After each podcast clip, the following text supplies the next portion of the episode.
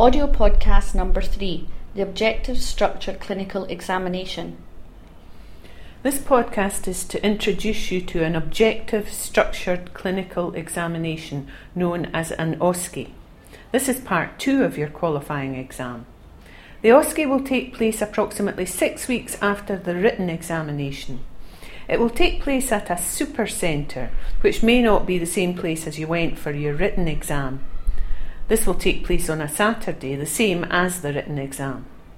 Everyone who attends on that day will have successfully passed the written part of the exam. Now let us look at the format of an OSCE. The OSCE consists of 15 stations and one rest station. These are divided into a selection of chartings, diagrams, practical mixing, instrument selection, and some sort of scenario. You will be issued with a time to attend the centre and carry out your OSCE. You should arrive in good time, no less than 30 minutes beforehand. This time will allow you to register and change into your clinical dress. 15 minutes before you commence, you will be directed by a helper to a holding area. You will be given a booklet that describes the tasks that you have to undertake. The time allocated will allow you the opportunity to make notes in the booklet you can then keep this booklet with you throughout the exam.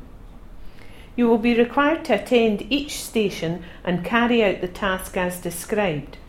One station will be a rest station. You will not be required to carry out a task at this station. You may be placed at the rest station at any time during the process of the 15 stations. It could be that you start the OSCEs with a rest station. You will then be taken to your first OSCE by a helper. If it's a practical station, there will be an examiner present. The examiner will have a form to complete as you carry out the task. This will be about your performance during the task. At each station, there will be a card with the task detail. This will match the information in your booklet. You must read this card before you proceed with this task. You will be given five minutes to carry out the task. Now let us look at some of the tasks you will be asked to undertake. Chartings. You will be asked to chart a treatment plan using an audio tape. You will be able to rewind and listen again to allow you to check your answer. Diagrams. You'll be asked to label a diagram for a selection related to the NEBDN syllabus, followed by your training provider. Practical mix. You'll be asked to mix a material for a specific procedure.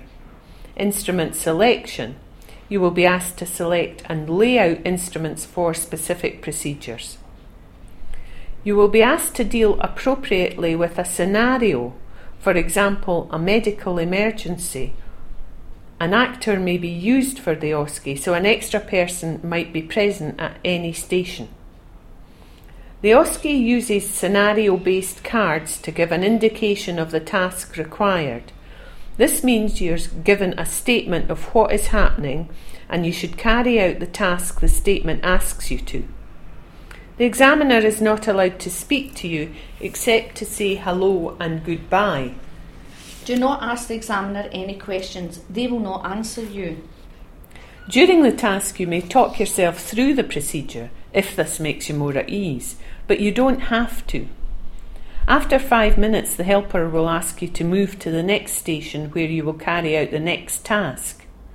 When you've completed your OSCEs, you must return your booklet to the helper.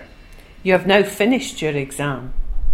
When you've changed and gathered your belongings, you'll be asked to leave the exam centre.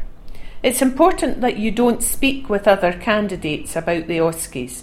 It would be unfair as it could either be an advantage or disadvantage to them. Approximately eight weeks after your OSCE exam, the National Exam Board will inform you of your results. If you have successfully passed the OSCE, you will then be eligible to register as a dental nurse with the General Dental Council. Good luck!